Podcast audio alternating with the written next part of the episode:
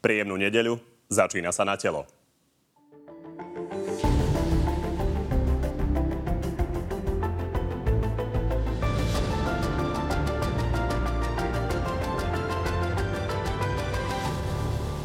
Opísaná práca zatriasla Pelegriniho vládou. Bugárovci vyzvali Andreja Danka na osobné rozhodnutie, on prešiel do protiútoku.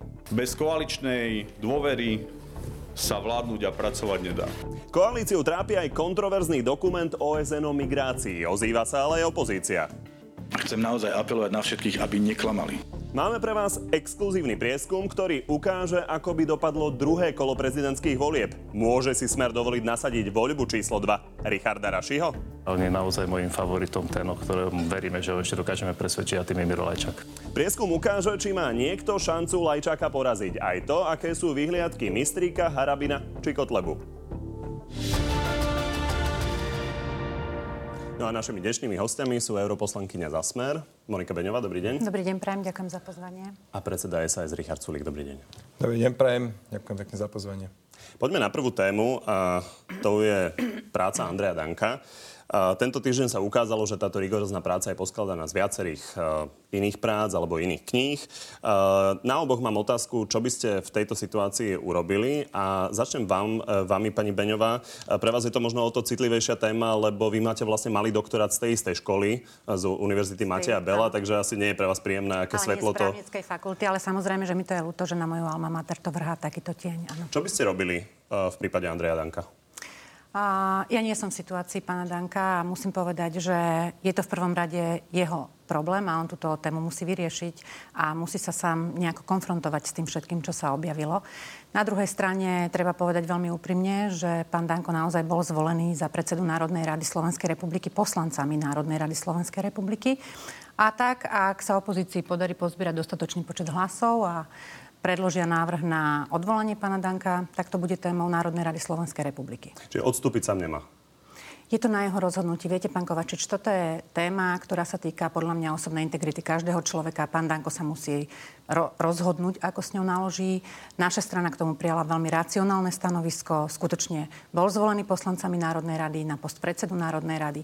Ak príde do plena Národnej rady návrh, naša strana podporí tento program, zaradenie tohto návrhu a potom sa bude hlasovať. A zahlasuje za zotrvanie pána Nie som poslankyňou Národnej rady Slovenskej republiky. Pán Sulik, uh, vy chcete odvolávať pána Danka v parlamente, na druhej strane je úplne jasné, že opozícia nemá dostatok hlasov. Most uh, vydal stanovisko, ktoré sa chápalo všelijako. Môžeme sa pozrieť na to, vzhľadom na zverejnené informácie by mal predseda Národnej rady prijať osobné rozhodnutie. Bela Bugár potom vysvetloval, že sme ho zase zle pochopili, ak sme si mysleli, že osobné rozhodnutie je osobná zodpovednosť alebo politická zodpovednosť. Takže asi nečakáte podporu uh, mostu. Uvidíme pri tom hlasovaní, ale najprv tej vašej prvej otázke, že teda čo by mal Andrej Danko urobiť, no on má v podstate už iba jedinú možnosť a to je, keď ste si zachovať posledné zbytky cti, tak jednoducho mal by ostúpiť. Robí sa to vo všetkých civilizovaných krajinách. Pán Danko nie je ani prvý, ani posledný, ktorý opísal, vykradol eh, inú eh, prácu a okopíroval z nej texty v poriadku a teraz sa patrí z toho vyvodiť zodpovednosť. Ja si na druhej strane nerobím žiadne ilúzie o Andrejovi Dankovi. On jednoducho jemu chýbajú na to, to, to, tá časť mozgu, ktorá sa volá nejaká že hamba a slušnosť, aby vedel, že čo sa patrí. Skôr ma prekvapujú koaliční partnery práve, že e, Most, Bela Bugár a, a Smer, lebo aj na nich to vrhá zle, zle svetlo a že sa ráznejšie nevyjadria. Naopak sú to také alibistické odpovede skôr, že bol zvolený a on musí vedieť a takéto. To je zaujímavé, ako sa tá situácia vyvíja, lebo vy ste ešte pred pár mesiacmi boli ochotní s nimi ísť do koalície. E, to je hodne pár mesiacov dozadu, ale viete, však on na začiatku sa nejavil takýto problematič, ako je teraz. Tam bolo množstvo korupčných káuz, bolo tam množstvo prešlapov a jedného dňa skrátka sme dospeli k záveru, že s týmto človekom teda rozhodne nie, ani, ani omylom. Pani Beňová, záverečné stanovisko ja k tomuto chcela, asi kvôli... taký normálny tón v tej diskusii, dobre, takže skúsme bez takých Predstava... rôznych poznámok. Ale chcem povedať... Predstava, jednu... že by kvôli rigoróznej práci padla vláda... Chcem povedať jednu vec k tomu. Dobre, ja asi chápem teraz, divoká. že prebieha opozično-koaličný súboj, rešpektujem názory opozície. Na druhej strane mali sme tu podobný, nehovorím, že identický, alebo podobný prípad, keď pán Figel aj tak rovnako bol ako si napadnutý, alebo teda preukázalo sa, že časť jeho práce vlastne nie je autentická. A vtedy súčasná opozícia bola vo vlade so stranou KDH. A pán Figel bol minister a vtedy ste neboli takí razantní. Takže skúsme tomu dať aj t- takú tú opačnú stranu, že jednoducho nemalo by sa to diať. A podľa mňa dobrou cestou by bolo, keby sa prijal nejaký legitimný nástroj na to, aby v prípade, že sa niečo také preukáže, mohol byť takýto nástroj použitý. No, ja keď si spomeniem, za čo mňa Smer išiel v 2010 roku z pozície predsedu parlamentu, tam, kde je dnes Andrej Danko, za čo ma Smer išiel odvolávať, bolo, že použil som slovo ovplyvniť namiesto, e, namiesto podporiť alebo takéto a potom, že neobsadili sme v referende, ktoré vtedy bolo, sme neobsadili všetky volebné, obvodné volebné komisie. Toto mal byť vtedy dôvod na odvolávanie mňa. Dnes vykradnutá rigorózna práca a e, strana Smer sa tvári, že to je v poriadku. Nie, vo, vôbec že, to tak nie je. Strana Smer zaujala veľmi dôrazné politické stanovisko nie je absolútne rovnaké, ako zachovávate vy, keď ste členom vládnej koalície. Tá vládna koalícia funguje na nejakých princípoch a strana Smer sa absolútne jednoznačne vyjadrila. Počkajme si na hlasovanie v Národnej rade Slovenskej republiky, ktorou bol pán Danko nakoniec do funkcie predsedu Národnej rady aj uvedený. Dobre, v najbližších dňoch uvidíme, ako to dopadne. V každom prípade, či už budú predčasné voľby, alebo tie riadne v 2020, tak to vyzerá tak, že ten parlament sa ide znova po, pomerne radikálne obmeniť. Aktuálny prieskum Fokusu ukazuje, že neuveriteľných 10 strán by sa dostalo do parlamentu a Prvýkrát by mala vlastne opozícia, pravicové strany v opozícii bez mostu 77 kresiel, čiže by mali väčšinu. Na druhej strane je to poskladané z SAS, obyčajných ľudí, Smerodina, KDH, Progresívne Slovensko a spolu. Pán Sulik, uh, pán Fico by to nazval zlepenec. Vy by ste to ako nazvali?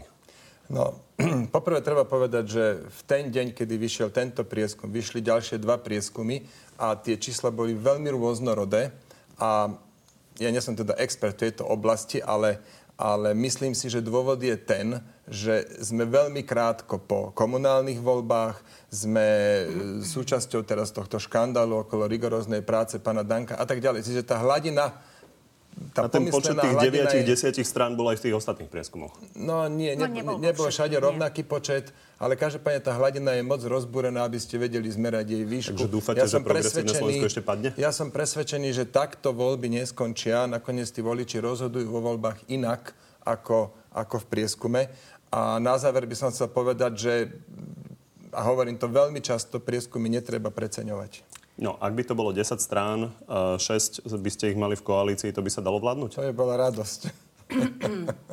Pani Beňová, na vás iná otázka. Smer sa pohybuje okolo tých 20%, nad 20%. Strátili ste v komunálnych voľbách eh, krajských primátorov. Eh, Mali ste ešte nedávno 83 kresiel. Ak by vyšiel tento fokus tak, ako ukazuje, mali by ste 34 kresiel.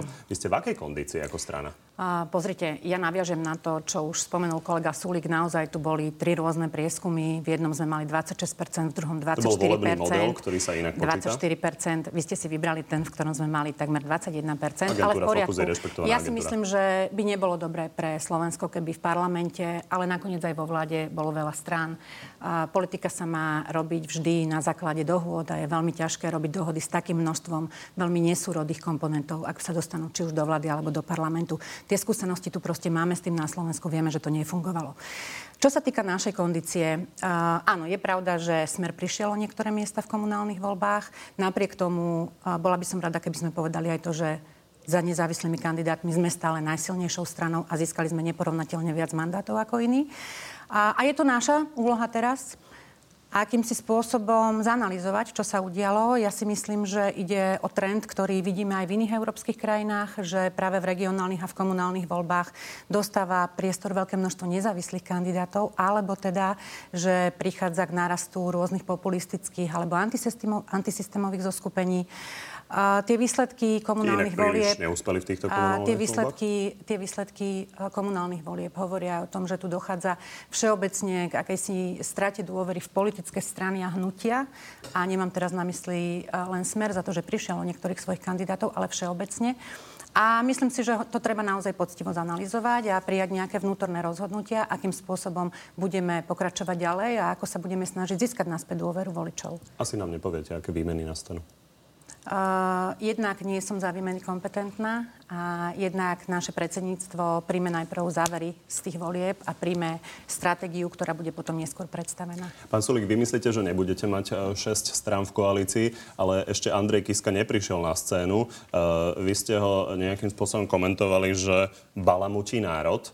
Uh, je nelegitimné, aby e, Andrej Kiska počkal so svojím rozhodnutím a s oznámením toho, čo ide robiť e, v politike, kým skončí prezidentský mandát?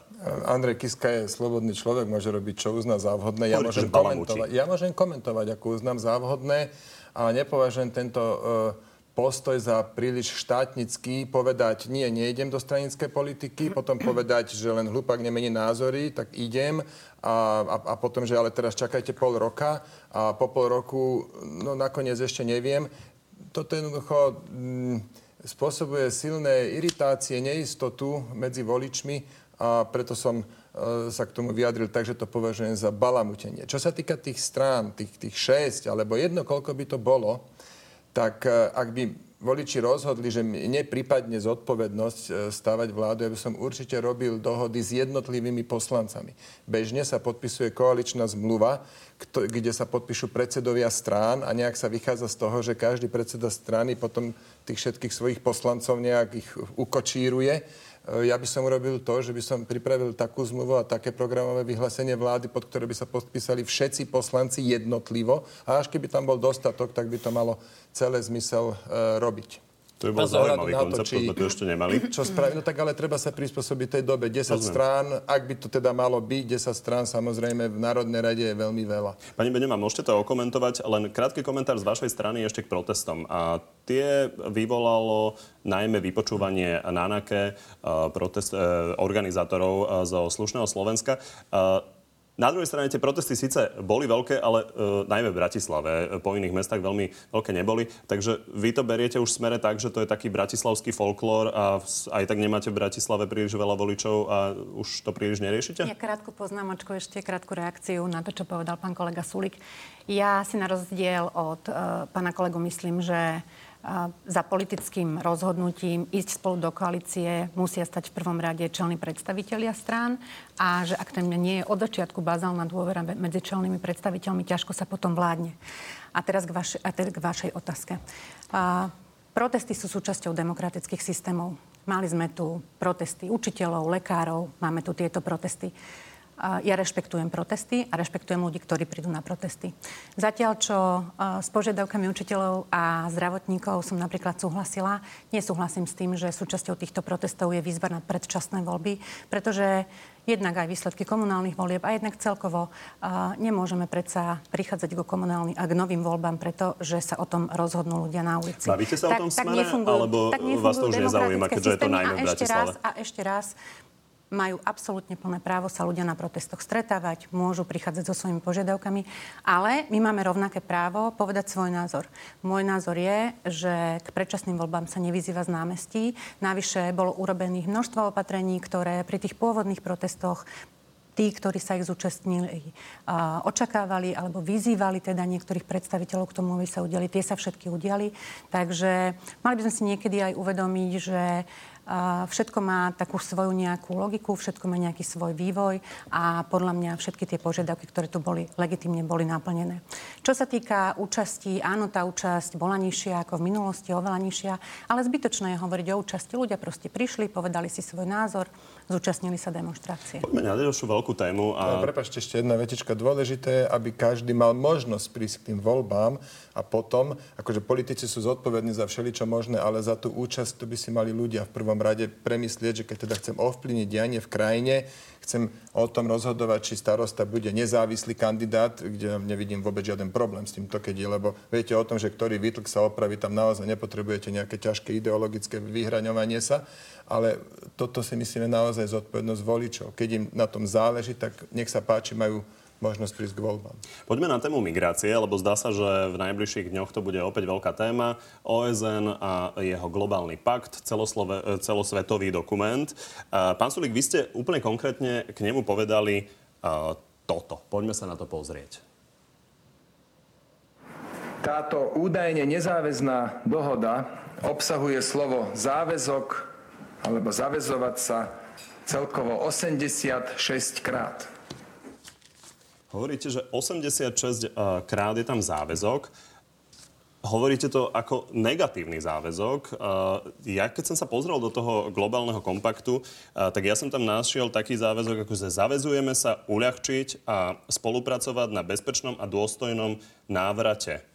To je to, čo požadujete aj vy. To je no, asi pozitívny si záväzok. 86 záväzkov vybrali jeden. Ja som nikdy nepovedal, že všetky záväzky sú negatívne. Ja vám zase môžem menovať opačné záväzky, ktoré by neboli v prospech Slovenska, ale... No, skúsme povedať, to, to, čo nám... dokončím, ale vetu. To, čo, som, čo ste teraz púšťali, čo som hovoril, to je na margo toho, že pán Lajčak tvrdí, že táto zmluva je nezáväzná. No to nie je pravda. Ona, ona keď obsahuje niečo, dokument, keď obsahuje 86 krát slovo zavezujeme sa, tak nemôže byť nezáväzný. Pani Beňová sa už nadýchuje, ak pánovi Lajčakovi sa dostaneme, ale ano, poďme ja, sa pozrieť... Ja by som len, len chcela spomenúť náš spoločný pracovný obed, ktorý sme mali v Štrásburgu minulý týždeň počas zasadnutia, kde som túto tému otvorila, keďže som vedela, že sa budeme rozprávať aj o tej právnej záväznosti.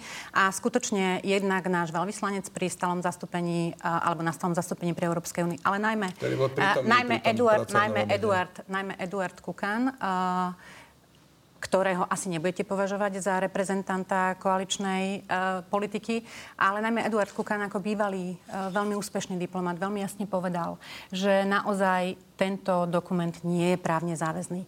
Poďme to dať potom do politickej roviny, ale z pohľadu právnej záväznosti naozaj tento dokument nie je Neurobil právne pán záväzný. Lajčák chybu, keď stále opakoval, že je ten dokument nezáväzný v momente, kedy je tam naozaj niekoľko záväzkov? To, že nám nikto nedá pokutu milión alebo miliardu eur za to, že to nebudeme naplňať, neznamená, že nehovoríme, my sa zavezujeme k tomu, že toto chceme robiť. Nie prvom rade je to wording, ktorý vo svojich rezolúciách používa valné zhromaždenie Organizácie spojených národov. Aj to nám pán Kukan veľmi jednoznačne vysvetlil.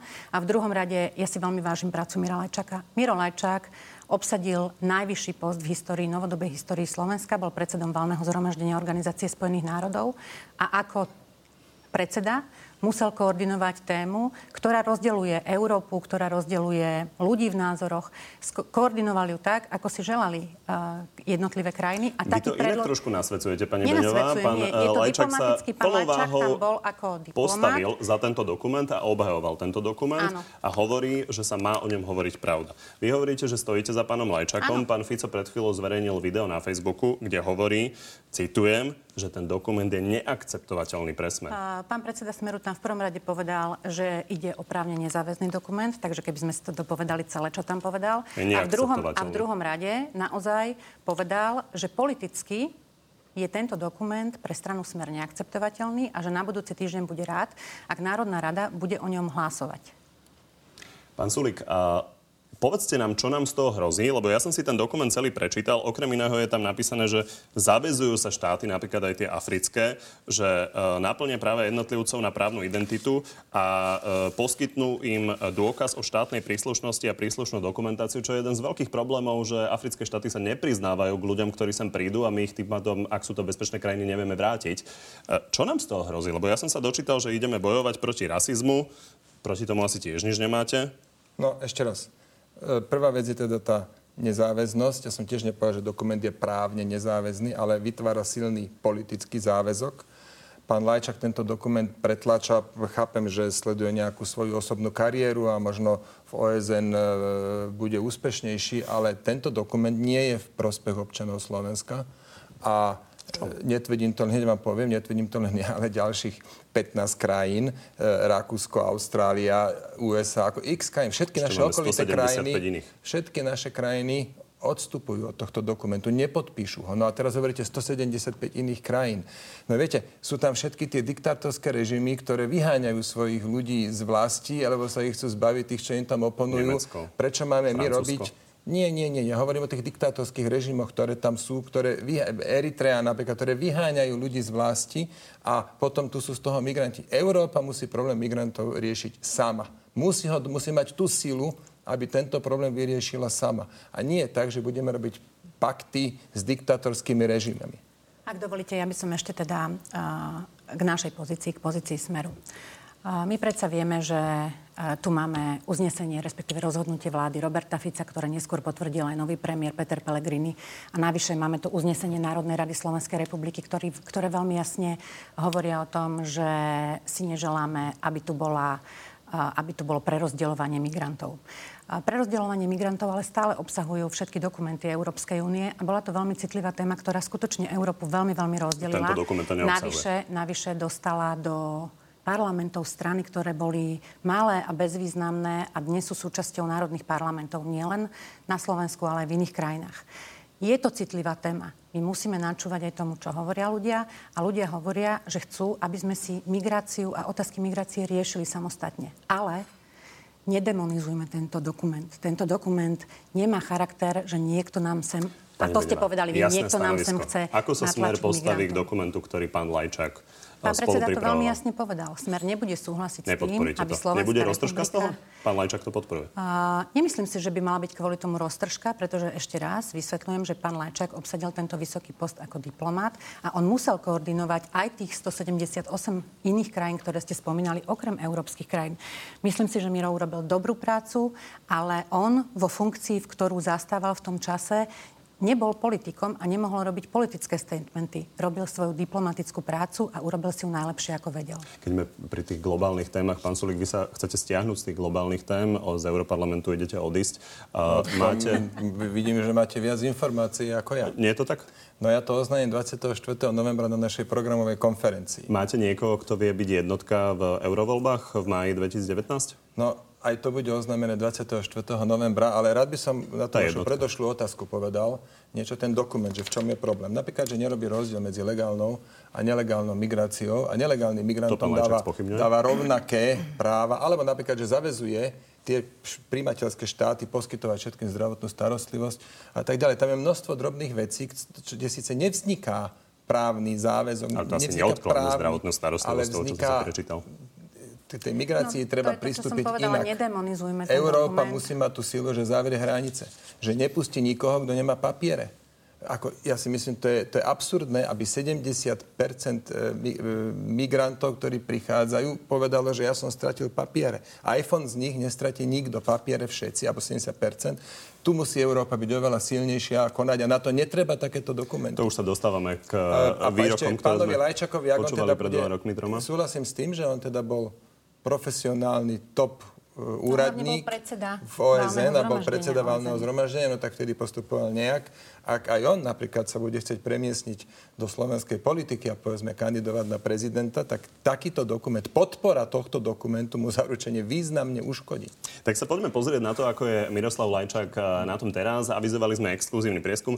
Ako by dopadlo druhé kolo s konkrétnymi dvojicami ľudí, keby do neho postúpili. Uh, Miroslav Lajčák uh, s Robertom Mistríkom by úplne jasne vyhral. Robert Mistrík je ten, ktorý uh, je podporovaný vami. 40 uh, k 19% Poďme sa pozrieť na to, ako by to bolo so Štefanom Harabinom, ak by postúpil. Tam je to ešte jednoznačnejšie, to je štvornásobok. A Marian Kotleba, tam to vyzerá veľmi podobne. Uh, pán Suli, keď sa pozrieme na pána Mistríka, tak naozaj dvojnásobný rozdiel to nevyzerá, kto vie, ako pre jeho šance. No tak my ešte nevieme, či pán Lajčak bude naozaj kandidovať. Ak bude, a považoval by som za korektné, aby teda už sa to konečne uzavrela tá otázka. Uh, viem, že pán Lajčak doteraz stále teda opakoval, že nie, nie, ale strana Smer nejak nie je ochotná toto akceptovať. A preto si myslím, bolo by dobre pre spoločnosť ako celok, aby sme už teda vedeli, lebo však tie voľby sú pomerne blízko, aby sme teda vedeli, či pán Lajčák bude alebo nebude kandidovať.